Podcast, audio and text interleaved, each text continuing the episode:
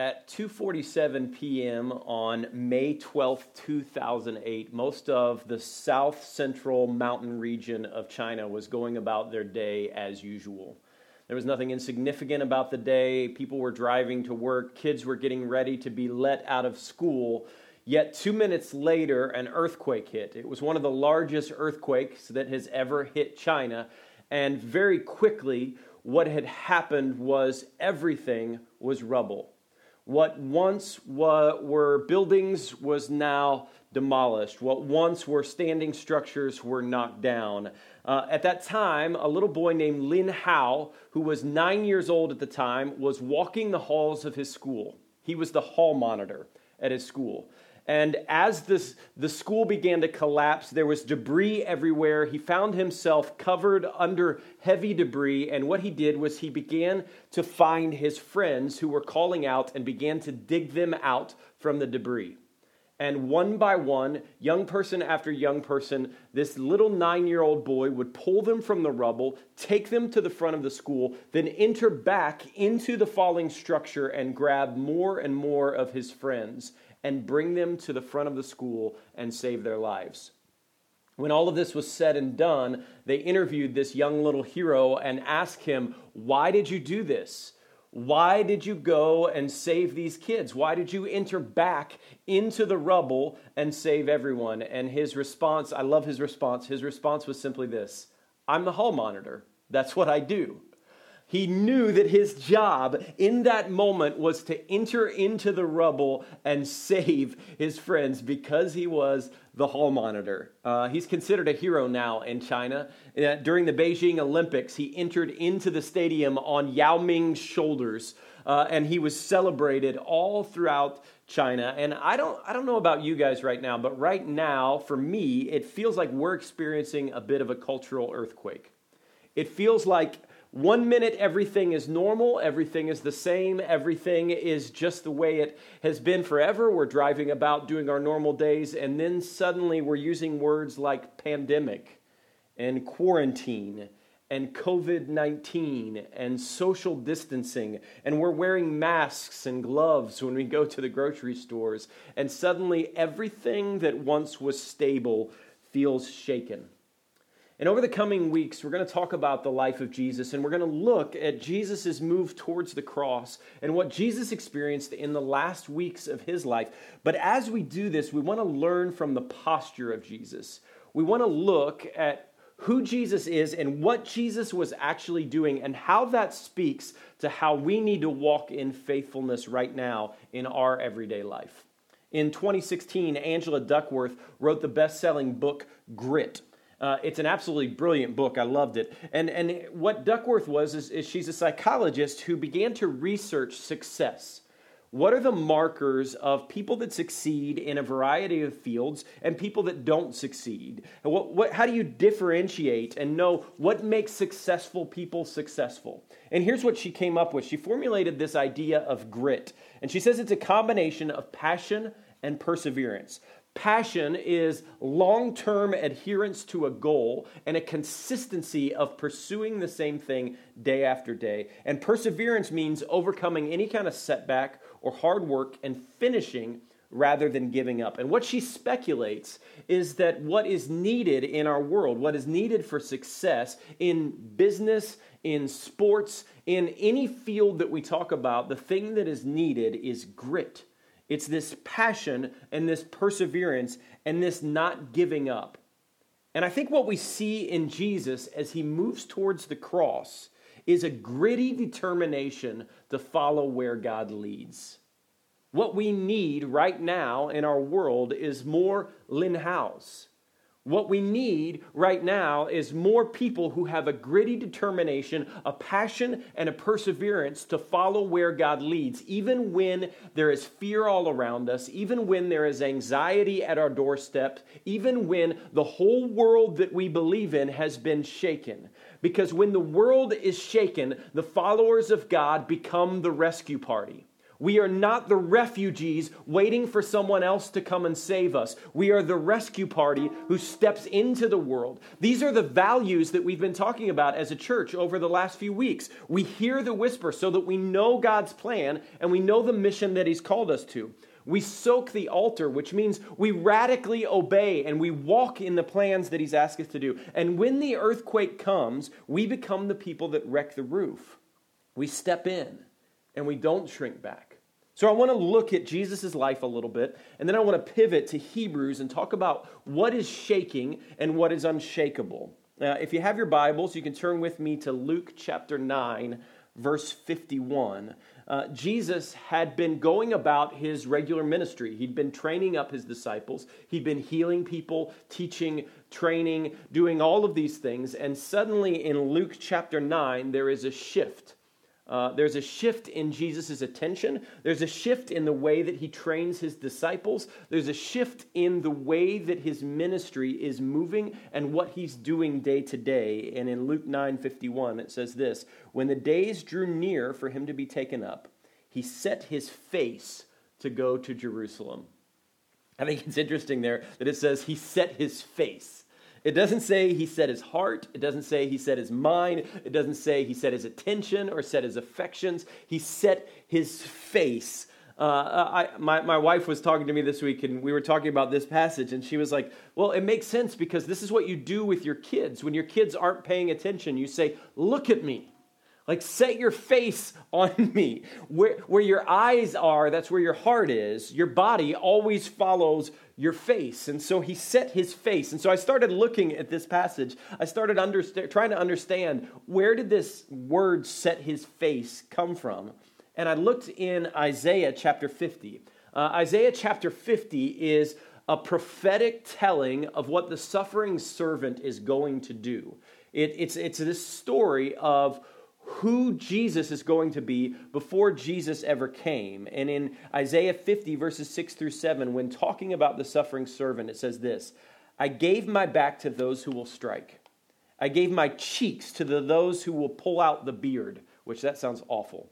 It says, I hid not my face from disgrace and from spitting, but the Lord helps me. Therefore, I have not been disgraced. And therefore, I have set my face like flint and I know I will not be put to shame. I have set my face like flint. I was reading about flint this week, and here's what it says Flint is a hard sedimentary rock that occurs in nodules of limestone deposits. It's used for making stone tools. It was used in that time to make any kind of tool at that time that needed to be hard and powerful. Uh, it was used as a fire starter when struck with steel. In the Revolutionary War, we used flintlock, which are firearms, to ignite gunpowder. Um, flint works as a metaphor for the firmness of the suffering servant's mentality. It's this gritty determination. It's I have set my face, I have set my heart, I have set all everything in me is set towards the goal that God has for me, and nothing is going to deter me from what God has invited me into. And Jesus' journey to the cross was filled with these moments. There's so many moments where Jesus could have chosen to press eject or to bail out or to jump out or, or to run from the plans that God has for him.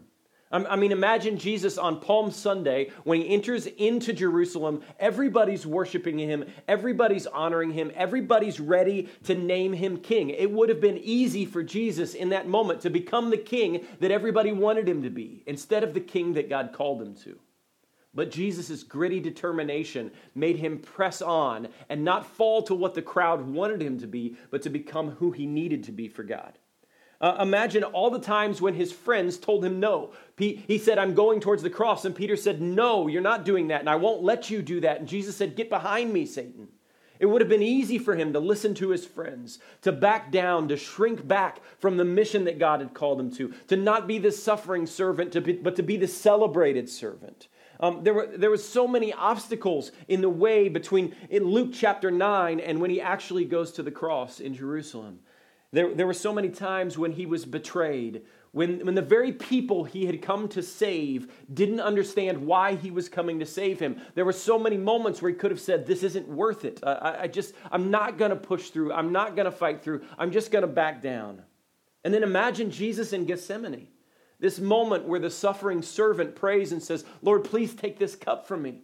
Where he asks the very people who are supposed to be his closest friends, who are supposed to be the ones who are in it with him, keep falling asleep and can't even pray with him through the night. It is only gritty perseverance, gritty determination that leads Jesus through the crisis that he's facing and through to the mission that God has called us to. And I want to encourage everyone in this season that what the church needs right now, what the world needs right now, is gritty determination from the people of God. A gritty determination to step into the places that no one else is stepping into to love in a way that no one else is loving, to choose love over fear, faith over anxiety every single day of our lives, and to be rooted in something that's real. In seismically active zones like the Jordan Rift Valley, there's this unique circumstance which is called liquefaction. It sounds like something a superhero would do or something that would happen in, in, in, a superhero story. But what actually begins to happen is beneath the surface, uh, there is liquid that actually causes these sinkholes and causes the ground that we walk on to actually, in a moment, be liquefied. Uh, in other words, there are times of upheaval where the ground is shaken so violently that even the properties of the earth start to change. And I think the church finds itself in a position like that today. I think many of you sitting in your living room today find your lives in this place of upheaval where you were standing on solid ground, everything was normal, and all of a sudden everything was liquefied, and the cultural earthquake took place, and we don't know where we stand anymore. And even churches that have been built on strong foundations find the ground beneath them shaken and turned into liquid, and everything is shifted very quickly. We, we have no idea what to do about it right now. I mean, how do you build a church when we don't even know whether the ground that we're standing on is solid? How do we live faithfully? How do we follow Christ? How do we not give up to fear and anxiety when we're losing income and, and when we see the people that we love around us losing their jobs, when we see the people around us that we love starting to get sick, when we see all of these things beginning to happen? In Hebrews chapter 12, it brings us to a place in the history of God's people where there was incredible upheaval in the people of God's life. There was a revolt in Israel. And General Titus at that time had sent troops into Jerusalem to crush the revolt. And the people of God had to choose at that time are we going to be a part of this revolt? Are we going to, to raise up and, and overcome and fight with swords and, and, and fight with violence? Or are we going to become the people that Jesus called us to be and not revolt in the way of violence? Uh, the people were squeezed on every side. They were locked in their homes as not to participate in the war that was outside of their homes. The world was being turned upside down, and the people of God were starting to buckle. And the writer of the Hebrews, in Hebrews chapter 12, verse 26, gives us a word that is, I think, the word that we need to carry with us into our world today. Here's how it starts Hebrews 12, 26. It says, At that time, his voice shook the earth. But now he has promised, Once more I will shake the earth. Not only the earth, but also the heavens. The words once more indicate the removing of what can be shaken, which is the created things, so that what cannot be shaken will remain. This is so important. Here's what, here's what the writer of the Hebrews is saying There are things in this world that can be shaken. There are things in this world that are not solid ground, that in one moment can disappear and can be liquefied. But there are also things that cannot be shaken. Verse 28 Therefore, since we are receiving a kingdom that cannot be shaken, let us be thankful and worship God acceptably with reverence and awe, for God is our consuming fire. And we find ourselves in this world of upheaval. We're stuck in our homes. We're watching those we love become sick. We're losing jobs. We're seeing economic collapse. Uh, all the everything seems to have changed. And, and just like the Hebrews, the temptation for us is to become afraid for ourselves. It's to turn inwardly. It's to believe in scarcity. It's to fall to anxiety and fear, to become self centered, self preserving, to adopt a defensive mentality, a victim mentality, a survivor mentality. But what if? What if in this season, God is actually shaking the things that need to be shaken? He's actually removing the things that we've put our faith in and our hope in and our trust in that aren't worthy of our trust and our hope. What if the things that are being shaken in our lives right now are actually the things that need to be shaken? And what if we've been clinging blindly to old structures, shaken structures, and we need to remember that we've inherited a kingdom that cannot be shaken? That we've inherited something that cannot be taken away. That in the middle of the cultural earthquake, where everything around us is shaken, the things that are being shaken are the things that need to be shaken. And when our old stories get shaken, instead of clinging to the old stories and fighting for them, what if we begin to live a new story?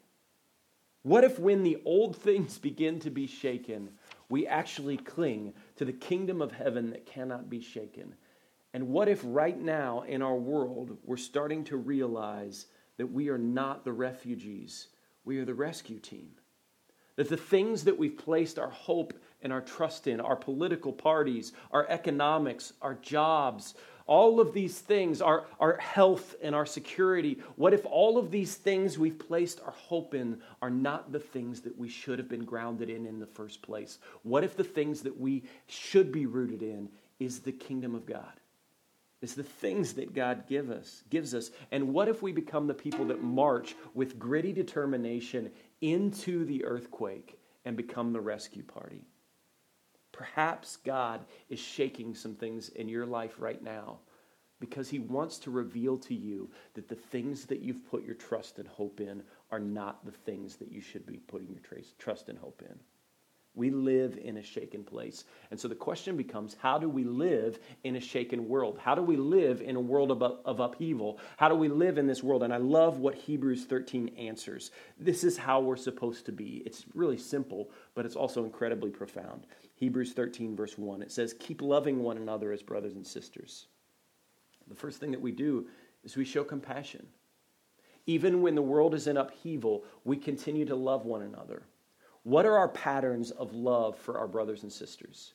What are our patterns of love that we're creating in our families? I'm hearing from families that they're creating new rhythms of connection, that, that married couples are feeling more connected uh, than they have in years, that, that families are experiencing breakthrough because they're actually just together and they're slowing down. We're keeping loving one another every day. We're doing daily prayers every day at 10 a.m., every weekday at 10 a.m., where the church is gathering together and loving one another and praying for one another. I'm seeing the church keep loving one another in a world of cultural upheaval. And then it says, do not forget to show hospitality to strangers. For by doing so, some people have shown hospitality to angels without knowing it. We continue to love our neighbors. This week on Friday, we released an email to the entire church uh, revealing our, our compassion plan for the next few weeks, and it's the Love Your Neighbor Project.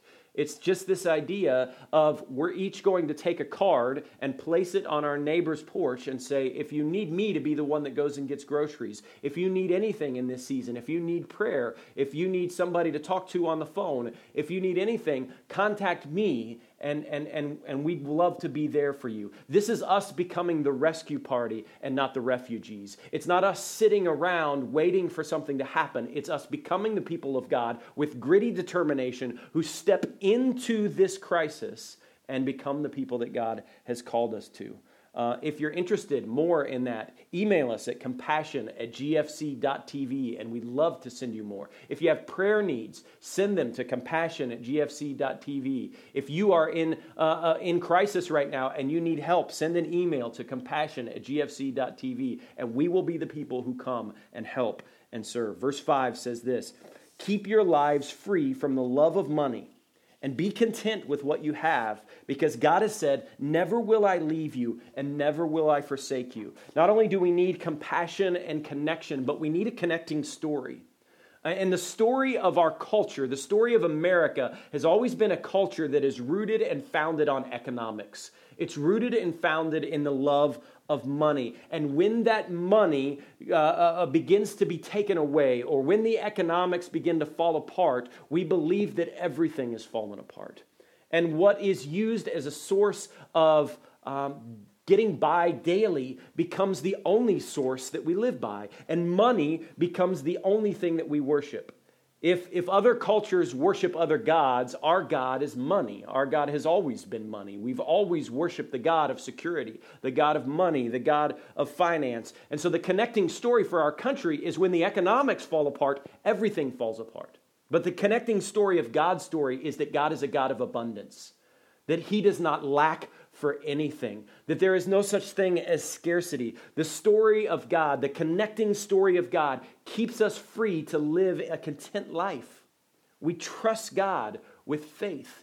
And I think we've domesticated those words. We've domesticated the word faith and we've domesticated the word trust. And we've domesticated those things and made them this simple kind of mamby-pamby kind of little thing that we do. And, and when crisis comes, when the earthquake comes, when the ground is shaken, our faith turns into something real. It's not soft and it's not easy. It's gritty and it's hard and it's challenging and it takes passion and it takes perseverance. Verse 6 says this So we can say with confidence, The Lord is my helper, and I will not be afraid. For what can mere mortals do to me? Remember your leaders who spoke the word of God to you. Consider the outcome of the way of their life and imitate their faith. For Jesus Christ is the same yesterday, today, and forever. The Lord is my helper. I will not be afraid. You may need to say that out loud in your homes right now. You may need to start the day with that every single day. The Lord is my helper. I will not be afraid.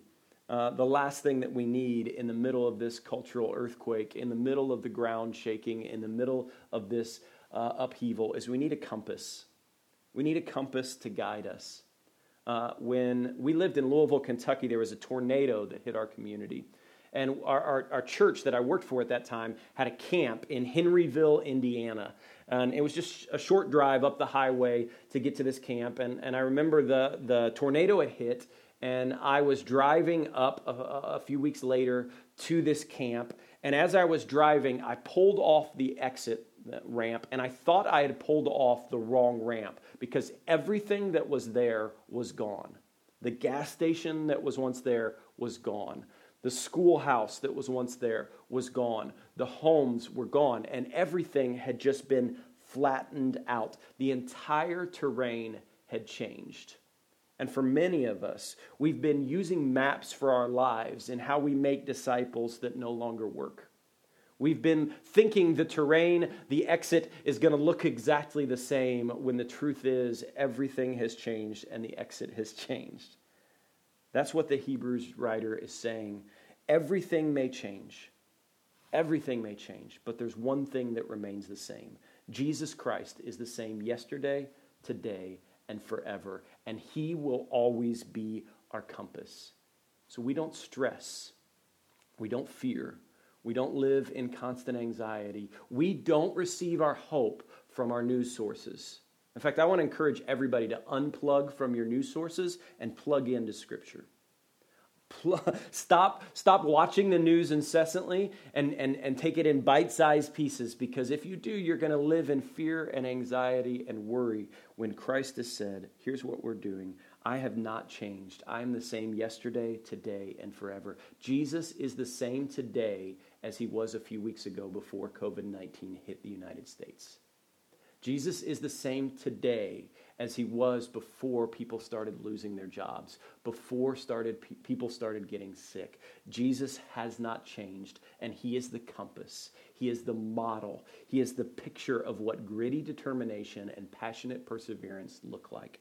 And so I just want to give you and your family two questions to reflect on this morning. I, I, would love for you. Maybe you need to pause the video, or maybe you need to write these down and carry these throughout the week and just lead to a family discussion over and over and again. And here's the first question What's being shaken for you right now? What's the thing that once was stable and now feels like it's been taken away and has been shaken? And what is God teaching you through the shaking? What is God asking you to cling to and hold on to when everything around us feels shaken? And the second thing I want to ask is what does gritty determination look like for you right now? What does a gritty ter- determination and a passionate perseverance to move towards God and what He's invited you to look like in this season? In the early church, there were many different plagues that struck Uh, for the early church, one of the things that happened was when these plagues struck, everyone would leave the cities and would run to the hills. And what the people of God would do is they would stay. They would stay in the cities, they would care for the sick. When everyone else would run, they would enter in. When everyone else stepped away from being the rescue team, they stepped in and became the rescue team. And writers like Josephus said things like this It's no wonder that the early church grew because the early church cares for everybody. Everybody else in our culture looks out for themselves. The Jews look out for the Jews. The Gentiles look out for the Gentiles. The slaves look out for the slaves. The women look out for the women. But the people of God, the people of Jesus, these Christians, they look out for everybody.